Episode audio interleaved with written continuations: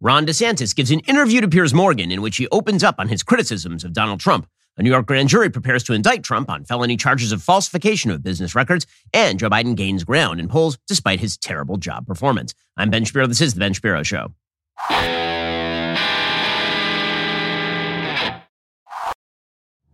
Today's show is sponsored by ExpressVPN. Do you like your web history being seen and sold to advertisers? No? Me neither. Get ExpressVPN right now at expressvpn.com slash Ben. Well, last night, the big news was that there's an interview between Ron DeSantis and Piers Morgan. It is supposed to air on Thursday. There's a sit down interview between Piers Morgan and DeSantis. It is unclear when exactly this was filmed. And that's, that's a little bit important simply because DeSantis opens up on some of his critiques of Donald Trump. If this was filmed, for example, after Trump had made clear that he thinks he's going to be arrested this week, and this is a major tactical blunder by DeSantis. If it was filmed before, you sort of understand what he is doing. In any case, we're going to go through the politics of this. Here is what DeSantis actually has to say. So Piers Morgan asked DeSantis about the fact that Trump has been nicknaming him and calling him Ron sanctimonious and all the rest of this kind of stuff. And here was DeSantis' good answer. What is your favourite nickname that Trump's given you so far? Is it Ron Ron the Sanctimonious or Meatball Ron? well, I can't. I think uh, even he went off Meatball Ron. I, I can't. Uh, I don't know how to spell the Sanctimonious. I don't really know what it means, but I, you know, I kind of like it's long. It's got a lot of vowels. I mean, so we go with that. That's fine. You know, you can call me. You can call me whatever you want. I mean, just as long as you, you know, also call me a winner. And th- it's that last line that DeSantis is going to run on that he is in fact a winner. And as we'll get to in just a second, when it comes to the politics of the primary, there are really three issues at play. And the first one is who do you think is more of a winner, DeSantis or Trump? Because I, I effectively think that at this point, this is a two man race. He also got into some of his deeper critiques of Trump as president. He said, I also just think, in terms of my approach to leadership, I get personnel in the government who have the agenda of the people and share our agenda, which, of course, is correct. I mean, the, one of the big problems for Trump is that he was constantly staffing around him people who did not share his agenda, including, by the way, Michael Cohen. I mean, Michael Cohen was his personal lawyer for years, and it is Michael Cohen's testimony upon which this Manhattan DA is now going to bring this flimsy indictment against Donald Trump. Donald Trump has surrounded himself his entire career with not the best people, as it turns out. He was constantly firing people inside his administration. He had an incredibly leaky administration. He he didn't fire all the people in the deep state who were targeting him, for example. And that was one of the things that DeSantis pointed out about, for example, Anthony Fauci. He he suggested that it was a mistake for Trump not to fire Anthony Fauci, considering he was the president of the United States, which of course is correct. DeSantis said, We really focus on knocking out victories day after day. If I get involved in all the undertow, I would not be able to be an effective governor. He says, you know, with, with regard to with regard to Fauci, he suggested that Fauci probably should have been fired by Trump and that there was really no reason for Trump not to fire him. That his leadership style in Florida was very different by nature, which of course is in fact true. Again, all those critiques are well taken. All those critiques are very real. Uh, unlike the Trump critiques of DeSantis, which are basically calling him fat by calling him meatball Ron, or suggesting that he is holier than thou with Ron DeSanctimonious, or tweeting out random accusations about him supposedly harassing underage girls or maybe boys. Literally a thing that Donald Trump tweeted over the weekend. Everything that DeSantis says is substantive. But that's not really the question here. The real question here is a strategic one. Okay, because this primary is going to be about three main issues, I think. The first one, as I mentioned, is who is more of a winner? So here, you have the evidence of your eyes, and then you have the evidence of your heart. Right? And these two things are going to be in a battle for Republican voters. The evidence of your eyes that Ron DeSantis is more of a winner than Donald Trump, at least over the past four years. Because if you look at the last election cycle, every major Senate candidate that Trump endorsed lost. Herschel Walker in Georgia, Blake Masters in Arizona, Dr. Oz in Pennsylvania, Don Bolduc in New Hampshire. All of them lost. A bunch of congressional candidates that Trump liked didn't do particularly well in the in the last election cycle. And that was following a 2021 election cycle in which Donald Trump was almost solely responsible for the loss of two Georgia Senate seats, which resulted in the biggest spending binge in American history under Joe Biden. Because if Republicans even hold one of those seats, then none of that spending gets passed. So Donald Trump's record since 2016 has been one of unbridled failure in terms of elections, not in terms of policy. He did a lot of wonderful things as president, but in 2018 he got his, he got his clock cleaned. In 2020 he lost to Biden, and Republicans outperformed him on, along nearly every other line. In 2021, he lost two Georgia Senate seats by single handedly intervening in those Georgia Senate races. And in 2022, all of his handpicked candidates in a very competitive Senate run for a Republican Party lost.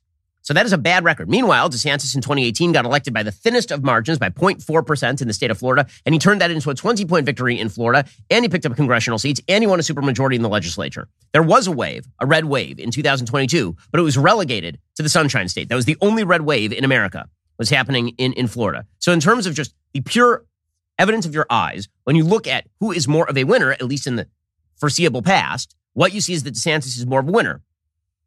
However, that's at war with the battle inside the Republican heart because there is this myth of Trump that's been built since 2016. And the myth of Trump goes something like this No one could have beat Hillary Clinton except for Trump. No one. Hillary Clinton was a juggernaut. And Trump came along, came out of nowhere, put down everything he was doing, came down that escalator, faced all the slings and arrows, up to and including the P word tape and all the rest of it, just kept walking and ended up defeating Hillary Clinton.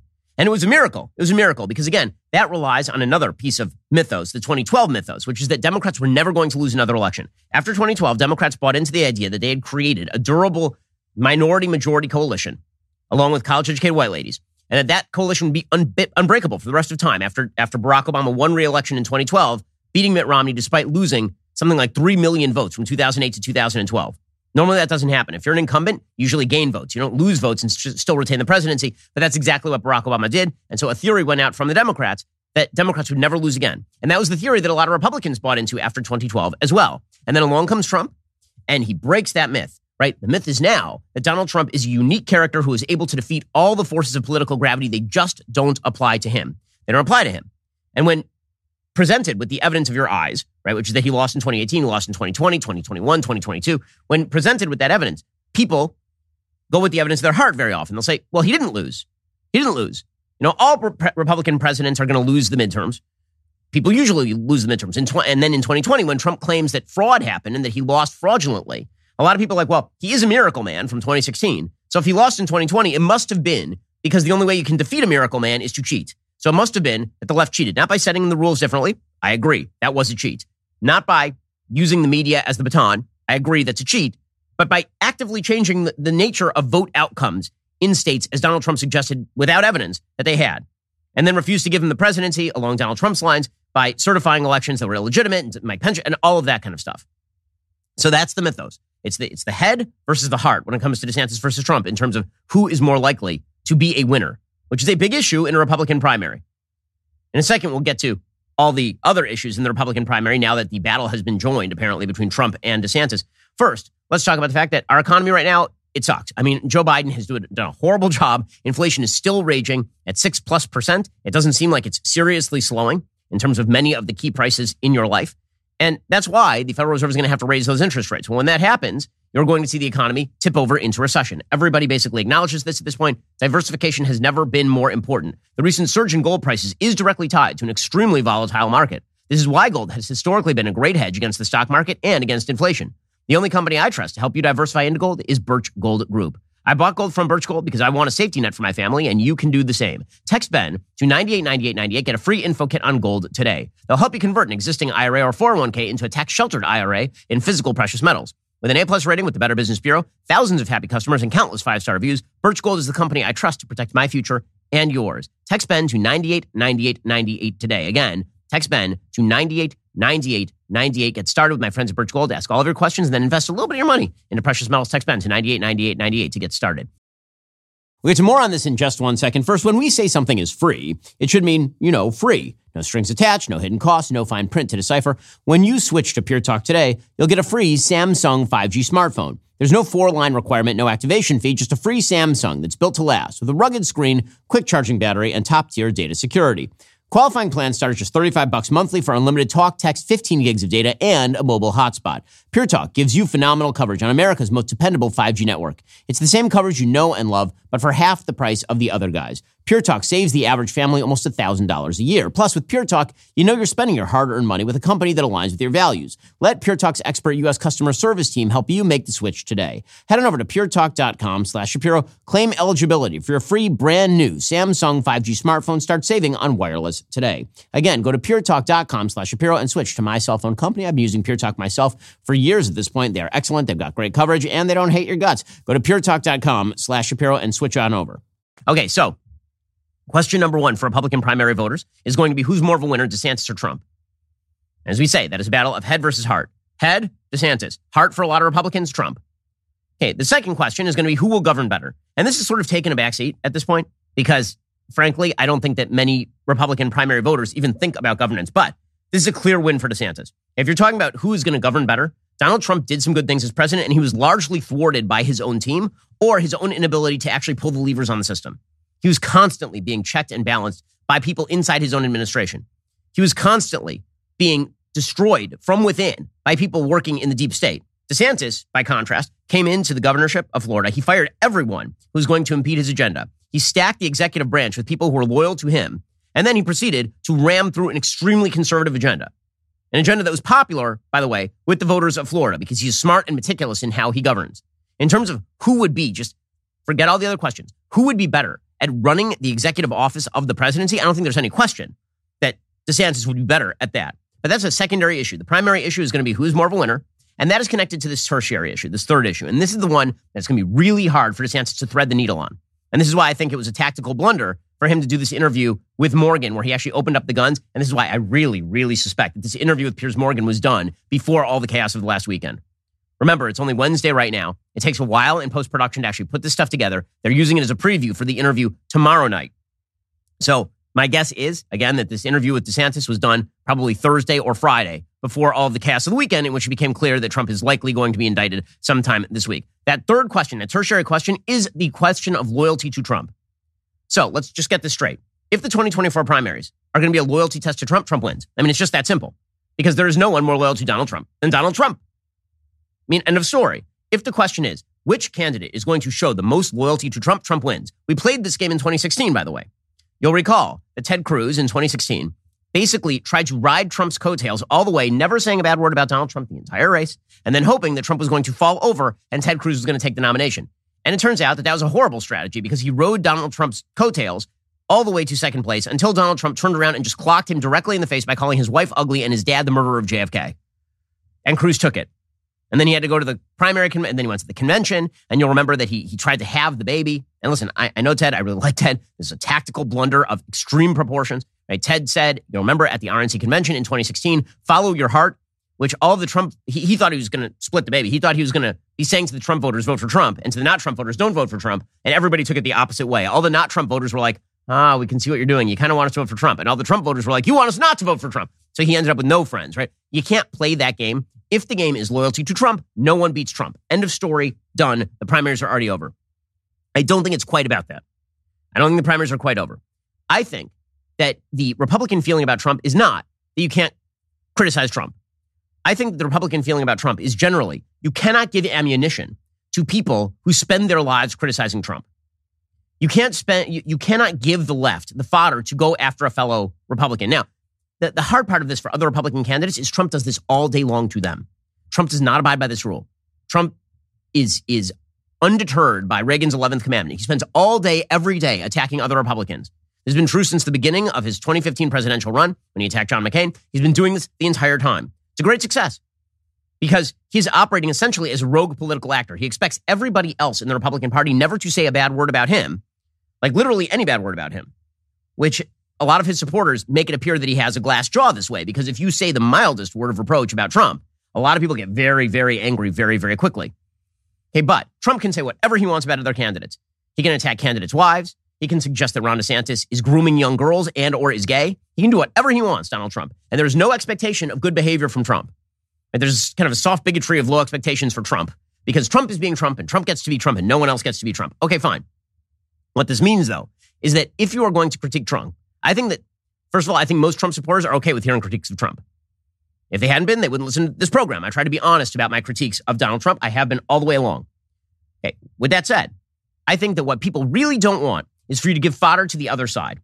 Right? If we are in a binary political situation in which reactionary politics is the order of the day, and in which attacks on Trump are expected to be met with fury by virtually all Republicans, if you don't show the proper anger at the attackers, not in defense of Trump, but at the attackers, then people are going to start to get angry. And so it was a tactical blunder in the middle of what appears to be just a frivolous and empty indictment by a Manhattan DA against Trump for there to be an interview with DeSantis in which he criti- criticizes Trump at the same time. Now, again, that's a really tough needle to thread because the media is always attacking Trump. The media, they're, they're always looking to facilitate conflict between Trump and other candidates. They're always looking to find whatever brick they can throw at Trump. And so if the rule is I can't say anything that the media are going to use against Trump, you literally can never say anything about Trump ever because the media will use anything they can get their hands on to attack Trump for a couple of purposes. One, they like to elevate Trump. It's great for their ratings. And two, they like to elevate Trump because they think he's more beatable than DeSantis. If you ask in the halls of media, I know a lot of people in the legacy media, I can tell you, they all are more scared of Ron DeSantis winning than of Donald Trump. They believe, and I think the data back them, that if Trump runs against Biden, there's a very solid shot that Trump loses to Biden. The reason being that in 2020, he lost by 7 million popular votes to Joe Biden. And it's hard to imagine that even the malicious targeting of Donald Trump is going to switch a lot of independents over to Trump. You're not going to see a lot of people who voted against Trump who are like, well, now that he's being indicted on campaign finance charges frivolously, I guess I'm going to vote for him. And who are those voters? I'm not sure they exist. It's going to get Republicans very passionate to go to the polls. Get it. I'm in. But is it going to get independents, suburban women, are suburban women who didn't vote for Trump by droves in the last election going to turn around and be like, well, I mean, he did pay off a porn star, and that was, and, and now he's being, you know, maliciously targeted by a prosecutor for for all of that. You know, I probably am going to vote for him. Like, who, who are those people? But this, again, that's a very difficult needle to thread because in the era in the era of reactionary politics, any any criticism of Trump is going to be used by the media, and so this means it's very hard for a Republican candidate to give a good criticism of Trump, and that means that timing matters a lot. And so the timing that you saw right here, I, I agree with all the critiques that DeSantis is making of Trump. I think that he did a terrible job in terms of who he hired and who he fired inside the executive branch. I think he should have cleaned out the deep state right away.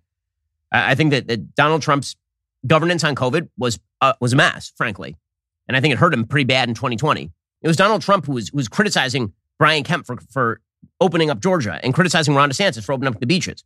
Was Donald Trump who was following Anthony Fauci and all the rest. Okay, so that was a mess.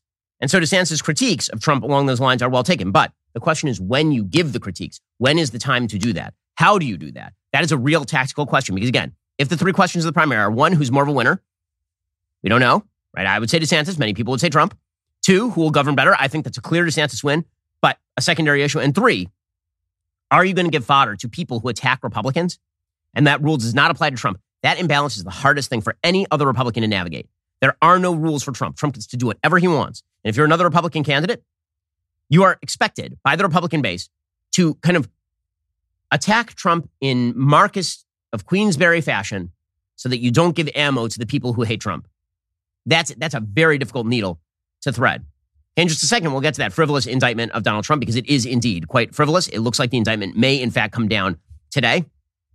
First, if you own a business, the past few years have been a really bumpy ride. You could probably use a break. Innovation refunds can help. Innovation refunds makes it easy to apply for the Employee Retention Credit or ERC. Go to getrefunds.com, get started in less than eight minutes, see if your business qualifies for ERC assistance. Your business may be eligible for a payroll tax rebate of up to 26 grand per employee kept on payroll during COVID-19.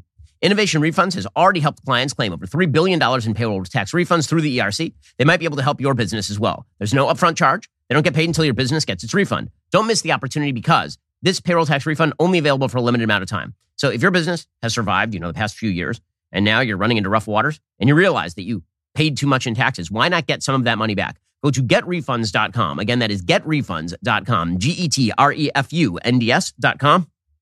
Getrefunds.com. And you could be clawing back a payroll tax rebate of up to 26 grand per employee kept on payroll during COVID 19. See if you are eligible right now. Go to getrefunds.com right now. Again, that is getrefunds.com right now. We'll get to more on this in just one moment. First, we all know the first thing we do when we get home from work is change out of those work clothes and jump into loungewear. Well, luckily for me, I have Tommy John to come home to. As I slip into my Tommy John loungewear set, I'm immediately enveloped in a cocoon of supreme softness and unparalleled comfort. Not only is their loungewear cozy enough to use as sleepwear, well, if I have to walk to the park with my kids, I don't look like a schlub. And guys, you might be wondering how these things can get any better. Their underwear is the best. I've been talking about this for years. If you haven't tried them, you're missing out. I took all the other underwear I had, I threw them out. I only wear Tommy John's. Tommy John's stylish and soft second skin underwear has dozens of comfort innovations, like a supportable contour pouch, a breathable, light wick, moisture wicking fabric with four times the stretch of competing brands. Plus, Tommy John's best pair you'll ever wear its free guarantee protects your most valuable asset. So what exactly are you waiting for? Try Tommy John today. You can thank me later. For silky soft comfort with sophisticated style, check out Tommy John's luxurious second skin limited edition colors right now at TommyJohn.com slash Ben. They're going fast, so hurry to TommyJohn.com slash Ben. Okay, so The Trump indictment is expected to come down probably sometime today. According to the UK Daily Mail, Trump will likely be indicted on Wednesday. He wouldn't appear before a judge in New York until next week. Now, again, on a political level, very good for Donald Trump because the more Trump is attacked, as I've said for years, he's like the doomsday monster. The more electricity is sent his way, the more he ingests the electricity and grows. Right? So the more he is attacked, the more everybody else in the Republican field is expected to recede and sort of grant him the limelight. And there is a feeling of, you know, the, my, my friend Jeremy Boring and I, we have we have another friend, Allen Estrin, who is a producer on Dennis Prager's program, and uh, and Allen has said that he believes that Trump will likely win the nomination because this is Donald Trump's story and we're all just living in it. And it does tend to feel like that a lot. It feels like the the pole of the black hole of political gravity in the universe right now is Trump, and so everything revolves around Trump. So when he gets indicted, all the attention snaps right back to Trump, like right away. And so for him on a political level, that's a very good thing because all the Republicans come to his defense. And if you are not sufficiently, if you're not sufficiently angry, or if you are, if you are not, if you level any critique of Trump at this time, then you will be looked at askance by many members of the. I get it. Listen, I totally get it because when the guy's under attack, you don't want to be attacking him. Totally understand. Okay. Anyway, Trump is uh, currently in Florida. He's expected to be formally charged tomorrow, after which the Manhattan District Attorney's Office will reach out to Trump and his Secret Service detail to make arrangements for his surrender, according to the insider. So, all of that talk, by the way, about how Ron DeSantis, governor of Florida, is supposed to stand in the way of an extradition. That was never an issue, as I mentioned yesterday on the show. Number one, doesn't have the constitutional power to actually stop an extradition. Two, Trump's people aren't requesting that he stop the extradition.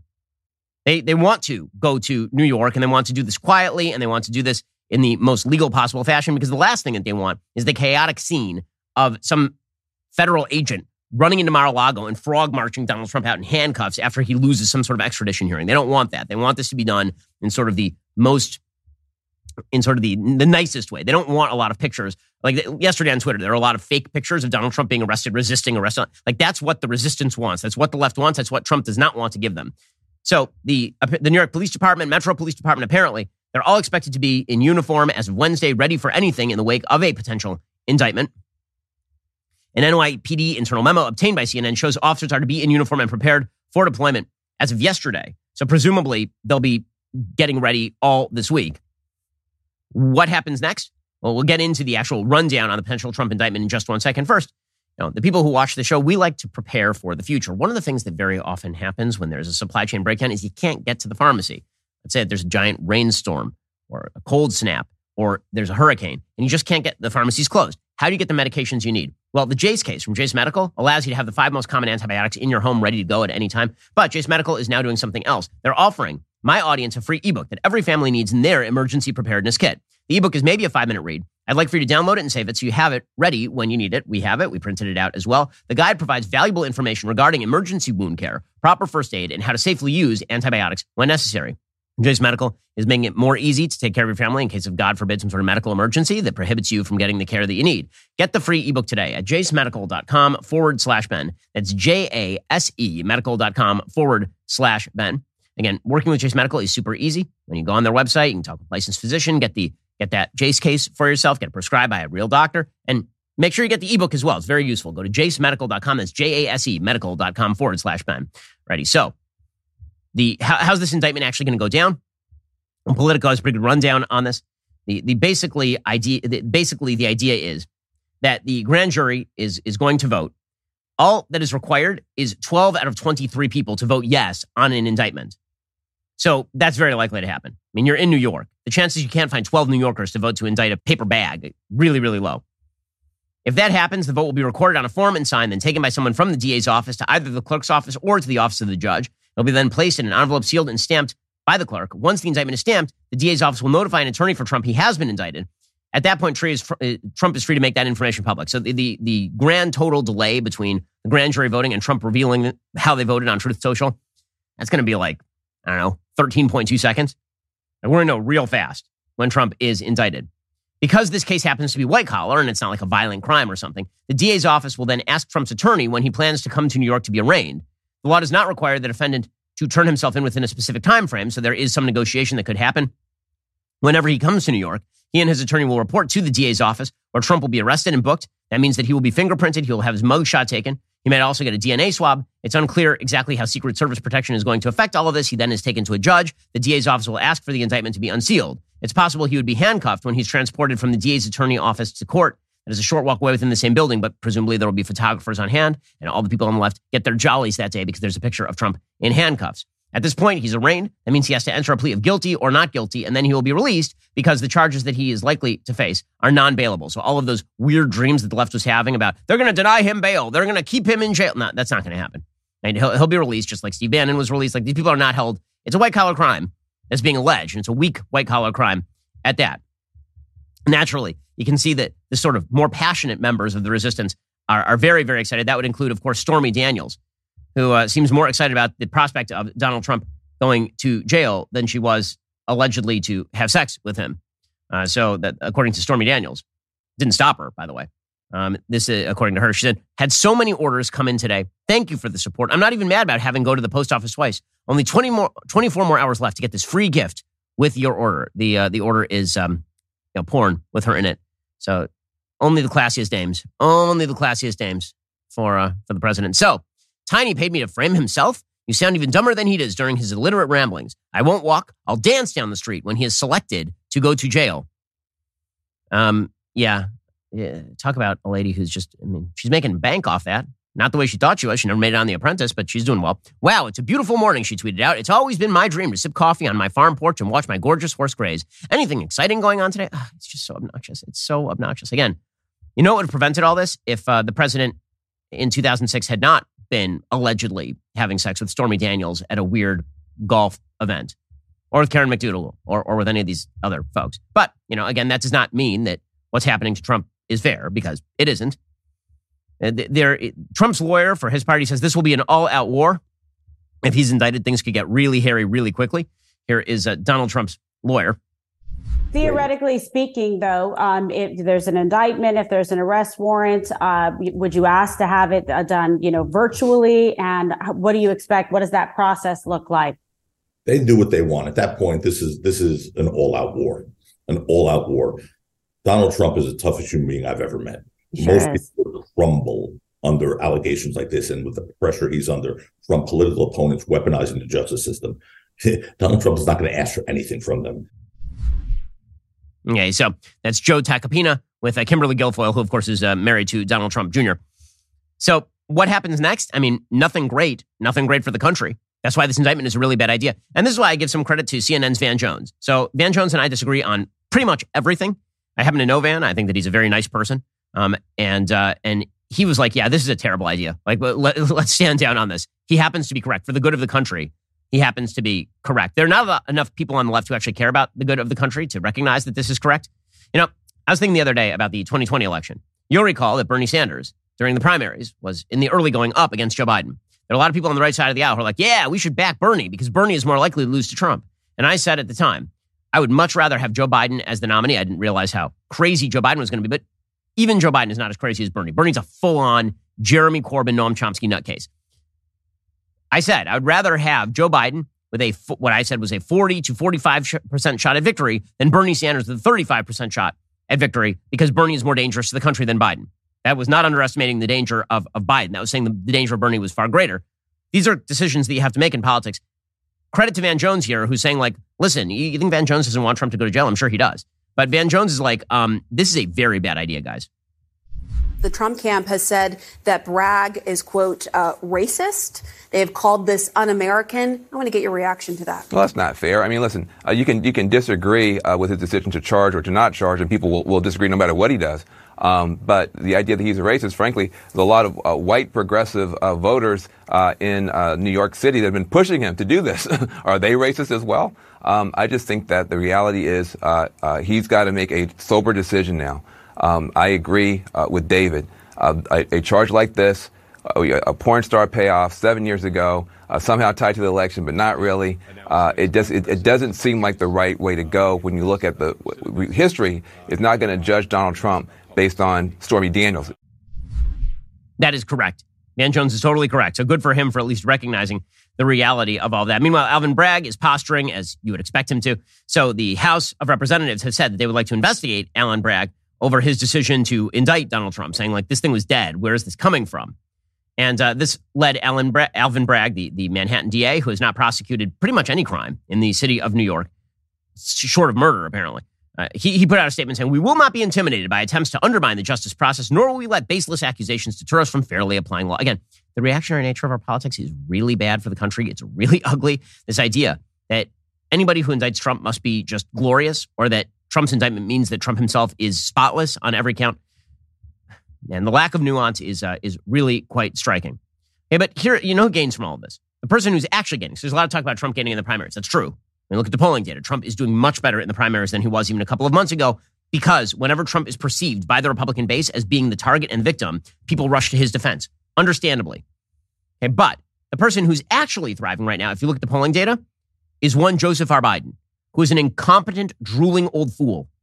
And Joe Biden has been terrible on every aspect of his administration, from the transing of the children to the equity agenda injected to every aspect of his administration, to a foreign policy that has now solidified the alliance between Russia and China and given China a green light in the Middle East, to undermining the Abraham Accords, to the pullout from Afghanistan, to a cratering economy with bank failures. This guy has been a failure. He is the reverse Midas of politics. Everything he touches is just crap. It just turns to crap. Okay, but it doesn't matter. He's gaining right now because the more attention is on the Republicans, the more people are like, well, well, I mean, he is dead. There is that, like, that, the drawback of Joe Biden being a corpse actually becomes the benefit. It's the same thing as 2020. In 2020, the idea was there's so much chaos over here, and then over here is a corpse. Over here is a walking corpse. Who do we want, the walking corpse or the chaos? And a lot of Americans were like, ah, maybe we'll take the walking corpse because after all, he is dead. What kind of damage can he do now that he's now we know what kind of damage he can do. But the problem is he's still dead. And so he doesn't appear threatening. He doesn't appear chaotic. Corpses are not chaotic. He could be moldering and putrefying and he could be you know, spreading disease everywhere because of all of that. But that doesn't matter. He still looks like he's dead. And it doesn't feel chaotic, even if it is chaotic and even if it is terrible. And if you look at Joe Biden's job approval, right now, his job approval is at 46%. His negative job approval is at 49%. He's been that, that is a slow and steady gain for Joe Biden. These are some of the best ratings that he has had in terms of his approval and disapproval since probably March of 2022. And not just that, if you look at the polls in terms of presidential matchups, right now, he stands to, according to the polls, defeat all Republican comers, according to Morning Consult. The same poll that has Trump up on DeSantis, like 54 to 26 in the Republican primaries, also shows Joe Biden with a three point percentage lead over Trump and a two point lead over DeSantis. Now, it is true, obviously, there's more upside for DeSantis than for Trump. Trump has a ceiling. But it doesn't matter. Joe Biden, anybody who believes that Joe Biden is easy to beat just because he stinks at his job has not been watching politics lately. Stinking at your job is obviously not a prereq to, to winning, an, uh, to, to losing an election. If you stink at your job, you can very easily retain your slot in politics. People tend to fail up in politics, which is why Kamala Harris is the vice president of the United States. We'll get to Joe Biden in just one moment because my just every day is Joe Biden battling with the English language. First, speaking of putrefying corpses, bad news. At one point, you will be one. And when that happens, before that happens, you're going to be thinking to yourself, I should have gotten life insurance. Because here's the reality you should have gotten life insurance. If you have dependents, you need to make sure that your dependents are taken care of.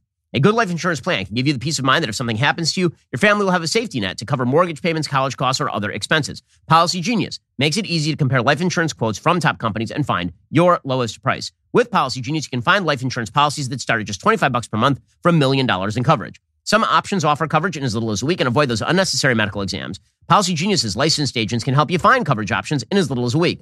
They work for you, not the insurance companies, which means they don't have an incentive to recommend one insurer over another, so you can actually trust their guidance. There are no added fees. Your personal information remains private. Your loved ones deserve a financial safety net. You deserve a smarter way to find and buy it.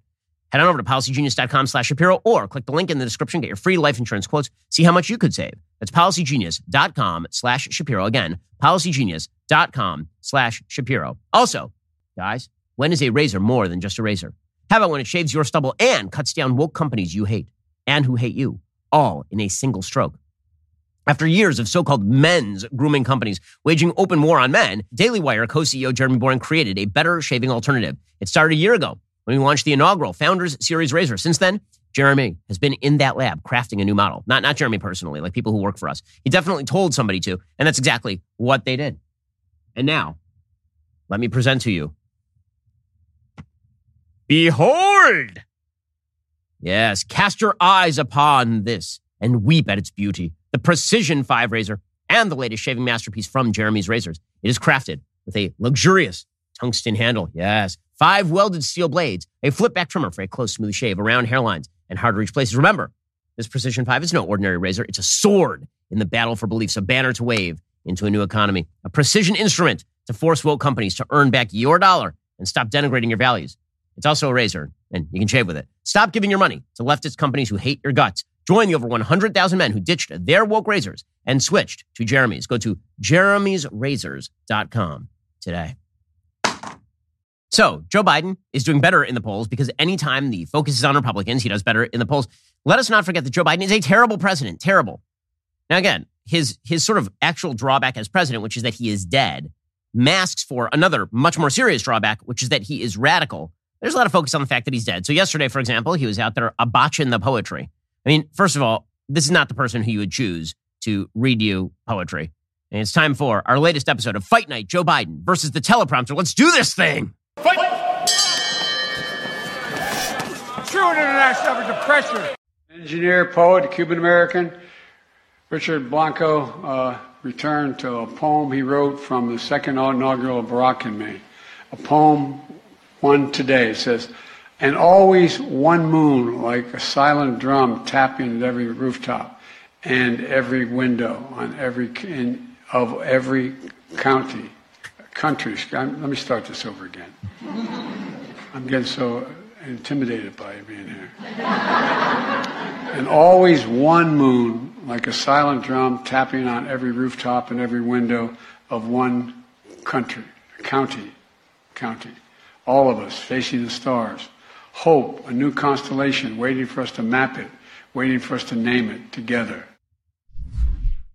Joe Biden reads poetry is maybe the worst show on television. That is quite terrible. I'm on a rooftop in the drowning of the of this baby seal, and well, let me start over. I'm just so in, in Tim Adam moody as a Buddha. Yeah, he's terrible at his job.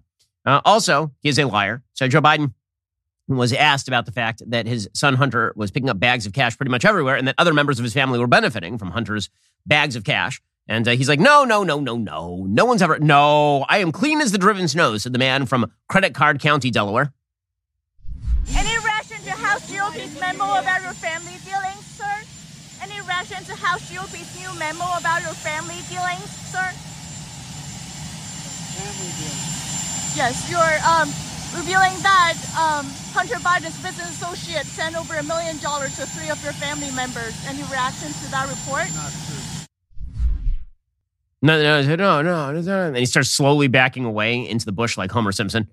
Meanwhile, his non-radical administration is getting ever more radical. Karine Jean-Pierre, world's worst press secretary, yesterday, she was asked a question about whether the Biden administration backs slavery reparations. I'd love to see them embrace this position in a general election. Here's Karine Jean-Pierre, this time not flanked by the members of the Ted Lasso cast who are significantly more serious as humans than she is. Where does this administration stand on reparations for um, slavery and segregation and similar uh, historic wrongs, uh, specifically pertaining to black Americans? So, look, uh, we understand that there's a legislation on the Hill currently uh, on this on the study of, repara- uh, reparations. Pardon me, and we think Congress is the uh, the appropriate venue for consideration consideration on such action, uh, and so we're going to leave it there for Congress to decide to let them go through their process. So that's not a no on the slavery reparations. Meanwhile, the head of the Health and Human Services Department, Xavier Becerra, he brags about how the Health and Human Services Department has now opened. I kid you not in an Office of Environmental Justice. Now, I thought that he was the Health and Human Services Secretary, but now we have Environmental Justice. It's all one big mishmash, meaning bigger government and more control of your life. We know that lived experience is priceless in letting you connect with and encourage people to participate. And so we're not going to wait for folks to come and say, I'd like to participate in your clinical trial for diabetes or for cancer. We're going to go where you are to find out how we can be helpful. I could go on and on. We established a climate change and health equity office at the Department of Health and Human Services, not health the EPA at HHS. We established an environmental justice office, not in the Department of Justice, but in HHS. Because we know that the folks who are hit first and worst when it comes to climate degradation are in the minority communities, are in the low income communities. Climate equity, make environment. It's all the same thing, right? This is a very, very radical administration. Also, it's a wildly incompetent administration. So, the biggest unnoticed story yesterday, it was noticed a little bit, people don't care about foreign policy, is the continued cementing of the relationship between Russia and China. According to the Washington Post, Russian President Vladimir Putin and China's Xi Jinping on Tuesday proclaimed their plans to deepen Sino Russian political and economic cooperation for years to come, sending a strong message to the West about their determination to push back against the global domination of the United States. One of the basic ideas of pushing back against Russia in Ukraine was the idea that it would warn China off of a close relationship with Russia. Apparently, China has faith that whatever sort of strictness we are using with Russia will not apply to China. As the leaders wrapped up two days of formal discussions in Moscow, there was no visible progress on China's ceasefire plan for Ukraine. At an ornate meeting room in the Kremlin, the Xi described his visit as a new chapter in strengthening relations between Beijing and Moscow. Xi on Tuesday invited Putin to visit China this year, signaling the most assertive joint stand against the West was just getting started. So, um, this is all joined with the fact that the Middle East is now being surrendered to Chinese leadership. As you'll recall, just last week, the Saudis and the Iranians signed some sort of deal brokered by China. And that was almost solely due to the fact that the Americans decided they were going to alienate Saudi Arabia, allowing China to open up a rapprochement with Saudi Arabia and Iran. And then Joe Biden is on the sidelines cheering it. So at the same exact time that Joe Biden is saying, Russia's really bad and, uh, and China shouldn't be helping them out, he's like, well, China should also be helping out with them. Peace in the Middle East. This is, this is perfect Barack Obama lead from behind garbage. Barack Obama did the exact same thing. You'll recall. Barack Obama, it was 2014. And you'll recall that Russia actually invaded Crimea in 2014, and Barack Obama was president. And while he was saying it was really terrible for Russia to be doing that, he was also ceding territory in Syria to Russia so that they could lead the charge in the Middle East. This is pure Obama leading from behind garbage. It has real ramifications for literally hundreds of millions of people around the world, including Americans. But we are told by this administration that Joe Biden's actually an expert on this sort of stuff. John Kirby, who is the national security spokesperson for the president, he says that Joe Biden has a great feel on foreign policy. Uh, he was mixing up Joe Biden's feel on foreign policy with um, with feeling up the heads of small children. But here we go. His fine feel and touch, particularly on issues of foreign policy and national security, the hand motion is very very distinct. Ah. And he asks great questions. Uh, there's not a, a single engagement questions? that I've ever had with him where he wasn't pushing and pressing and wanting more detail and wanting a, a deeper level of context. He thinks these things through carefully, and I can tell you this I know for sure, certainly because of my job at the Pentagon too. Before I came here, uh, that when it comes to putting America's men and women in uniform in harm's way, you won't find a- another commander in chief who thinks more carefully, deliberately, uh, and consciously uh, about that than President Biden. Well, I mean, except for, you know, the 13 American service members who were murdered at the end of his Afghanistan pullout and the hundreds of Americans who were left behind and all of that. Sure, sure, it's, it's been going great under, under Joe Biden. You know, one of the reasons it's been going so great, according to John Kirby, is because of our foreign policy priorities. Now, you might think that America's foreign policy priorities are things like America's national interests. Like what's good for Americans? Securing global supply chains, for example, or pushing back against the predations of America's enemies, China and Russia, for example. You might think that those would be actual priorities. But John Kirby is here to tell you that one of the top priorities is making sure that you can trans the kids in like Romania. It's very, very important that LGBTQ plus minus divided by sign rights be advanced everywhere around the globe. Now, I- noticed that he's not saying that so much about like China. And I noticed that he is not saying that so much about like the Middle East, like while he's attempting a rapprochement with Iran. I- I've noticed that he's pretty selective in where he thinks LGBTQI minus, uh, like, how's it going in Afghanistan for the LGBTQs? Going great over there, is it? But apparently, this is like the elite. This is the thing that, that the administration cares about. When it comes to foreign policy, the thing that matters more than anything is not the American interest. It is that we make sure that every person can live their best selves as the member of the opposite sex and or shtup whomever they please. This is not, I'm sorry, this is not an American foreign policy interest. It just isn't. You can say that you think that America, that, that people all over the world should have more sexual freedom. Okay, that, that may be your moral priority. That has nothing to do with America's generalized foreign policy interests, which have to do with America's national security, which have to do with America's economic growth. Those are the foreign policy priorities of the United States. Not flying the Pride Progress flag outside the Vatican. But if, here's John Kirby. Here we go. President Biden has been uh, nothing but consistent uh, about his uh, belief, foundational belief in, human rights, and LGBTQ plus rights are human rights. Uh, and uh, we, again, back to the earlier question, are never going to shy away, be bashful about speaking up for those rights and for uh, uh, for individuals to live as they deem fit, as they want to live, and that's something that's a core part of our foreign policy, and it, and it will remain so. By the way, good luck with wooing countries that uh, do not agree with that as a matter of morality. Seriously, you're, you're trying to build alliances with various countries around the world that don't happen to share the Western European morality that suggests that sexual self determination is the core of who we are. And your, your pressing matter is going, wait, you know, the prime minister of Pakistan be like, guys, we really need to work on your queer outreach. Uh, no, yeah, I'm sorry. That by no measure is that at the tip of the spear of the American foreign policy interest. But remember, Joe Biden is amazing at this. He's all of these issues should be at the core of any presidential conversation come 2024. The question is whether Republicans are going to choose to put that stuff at the core. Are they going to choose to put financial issues at the core? All these issues are on the table for Joe Biden. Or at least they should be if the focus were on the current president, who is garbage at his job. Speaking of finances and the Biden administration's handling, you know, if you think that the financial crisis is anywhere close to over, wrong you are. Your first indicator is when Janet Yellen is telling you everything is great. And there, there apparently is a site online that is called Reverse Jim Cramer. And uh, the basically the, the basic idea is that inverse Jim Cramer, it's an ETF, and it lets you actively bet against Jim Cramer of CNBC's picks.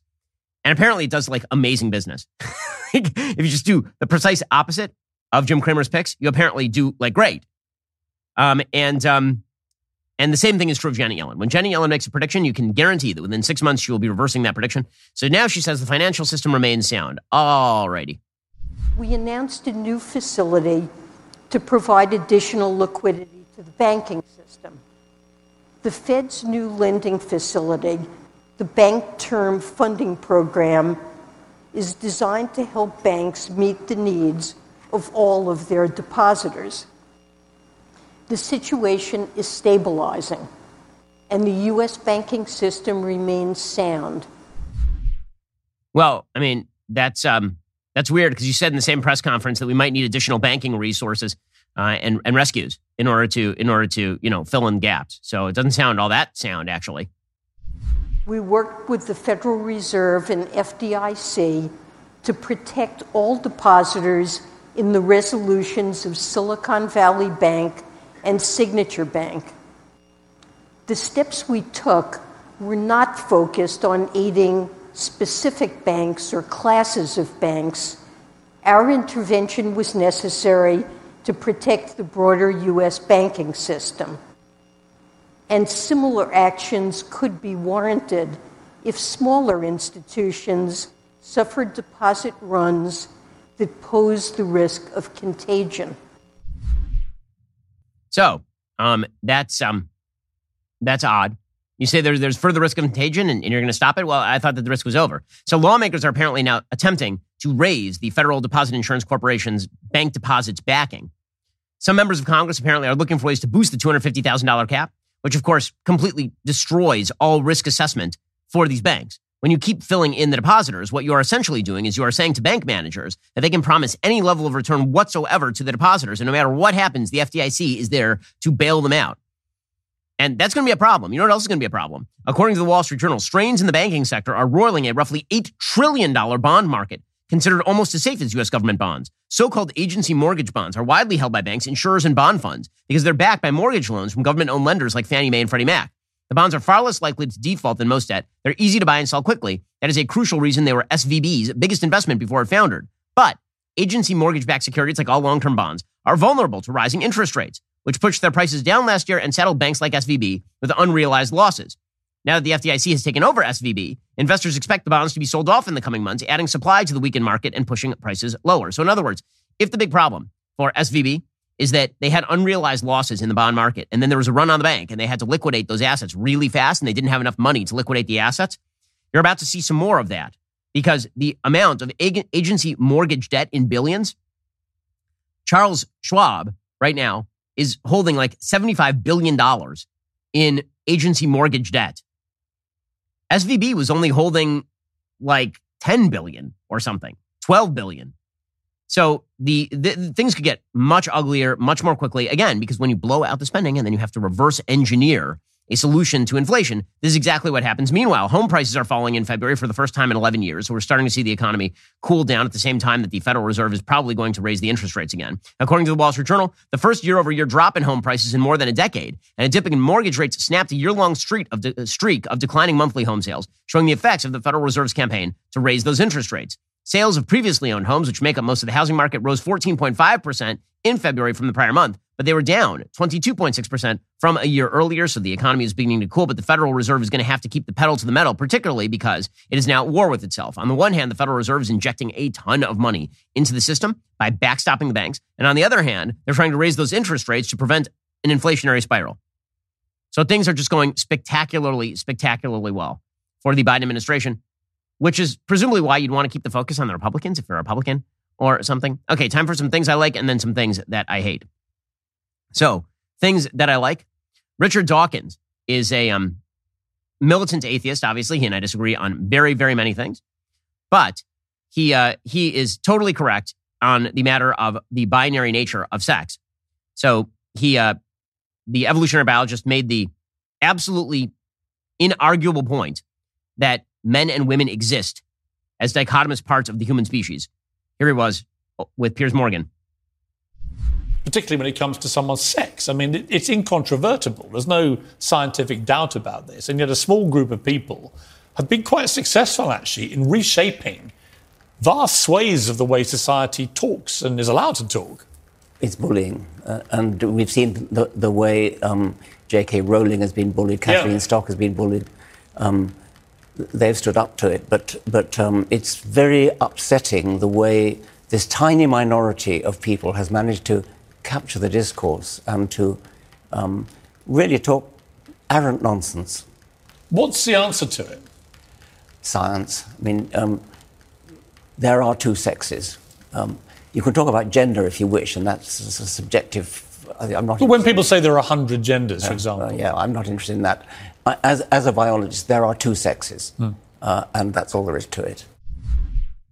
Oh no, he said the he said the truth out loud. Good for Richard Dawkins, who is uh, saying a true thing right there. Meanwhile, people who are saying not true things include, of course, the estimably stupid AOC, she of the fresh and face. So apparently, AOC has now said that not only women menstruate, she says trans men and non binary people also menstruate. That was responding to an earlier comment that she had made referring to menstruating people. So uh, apparently, she had called women menstruating people while explaining the female body. And then she said, not just women, trans men and non binary people can also menstruate. Some women don't menstruate for many reasons, including surviving cancer that requires a hysterectomy. GOP mad at this are, are protecting the patriarchal idea that women are most valuable as uterus holders. No, the GOP saying that, that only women menstruate are defending the idea that biology exists. Only women menstruate. Men do not menstruate. There are some women who do not menstruate because there's a failure of biology in those cases. That's tragic and sad. Also, men don't menstruate. End of story. The fact that you cannot just say that part out loud demonstrates that you know nothing about anything and that your ideology has conquered all. It's so absurd. This is like saying, you know, somebody says dogs have four legs. Like, not all dogs. Not all dogs. And by the way, cats have four legs too. So stop pretending the dogs have four legs because some cats have four legs and some dogs have three legs because they were hit by a car. Like that, that, that doesn't change the underlying fact that dogs have four legs. Like you're making category errors deliberately. But that's the nature of the beast is making category errors deliberately. Okay. Other things that I like today. Okay. So this is kind of amazing. Apparently, a fan pooped in the aisle near Hillary and Chelsea Clinton at a Broadway show. Page six here is that a serial pooper has been stalking the halls of the legendary Shubert Theater, and the last time they struck, a turd appeared in the aisle near Hillary and Chelsea Clinton at Some Like It Hot. A source close to the show insists it was a regrettable one off incident. Uh, there is a picture of Hillary and Chelsea at the show, and uh, there is an older man standing just behind them and looking awkward. Uh, I suspect him as the serial pooper. Oh, sorry, no, it's Bill Clinton in the background, as it turns out, who is very unhappy to have been dragged to a Broadway show by Hillary and, and Chelsea. But yeah, welcome to New York, where people just poop in the aisles. Things are going amazing over there. It's the greatest city on earth where people just take a dump directly in the aisles of major Broadway theaters. Well, I mean, there are a lot of steaming piles of hot crap on Broadway, so uh, I guess that makes some sense. Okay, time for some things that I hate. So there is a, a, a really good examination of the problem of learned helplessness by a Substack called The Rabbit Hole. This is from October 10th, 2022, talking about the, the fact that the left's focus on the supposed evils of American society have actually convinced an extraordinary number of black Americans that blacks don't get ahead because America is racist. And it didn't used to be this way. So, for example, there's polling showing that in 2020, in 2012, a majority of blacks felt they had agency and could change their personal outcomes. Only 30% felt discrimination was a primary impediment. That is as of 2012. And, uh, and then things started to reverse themselves. Right? They, they used to say, again, in, in 1994, in 1994, the percentage of blacks who said that blacks were mostly responsible for their failure to get ahead, that was 34%. Okay, and that rose all the way to 54% by 2012. So 20% increase, and the number of blacks who said we can't get ahead because American society is discriminating went from about 56% in 1994 all the way down to 30% in 2012. And then the Great Awakening happened, happened, and everything just reversed itself. So polls by 2021 showed only 25% of blacks viewed themselves as having agency for their own condition. 68% viewed discrimination as a primary detriment. So thanks so much to all of those who say focusing on racism will make American society significantly better.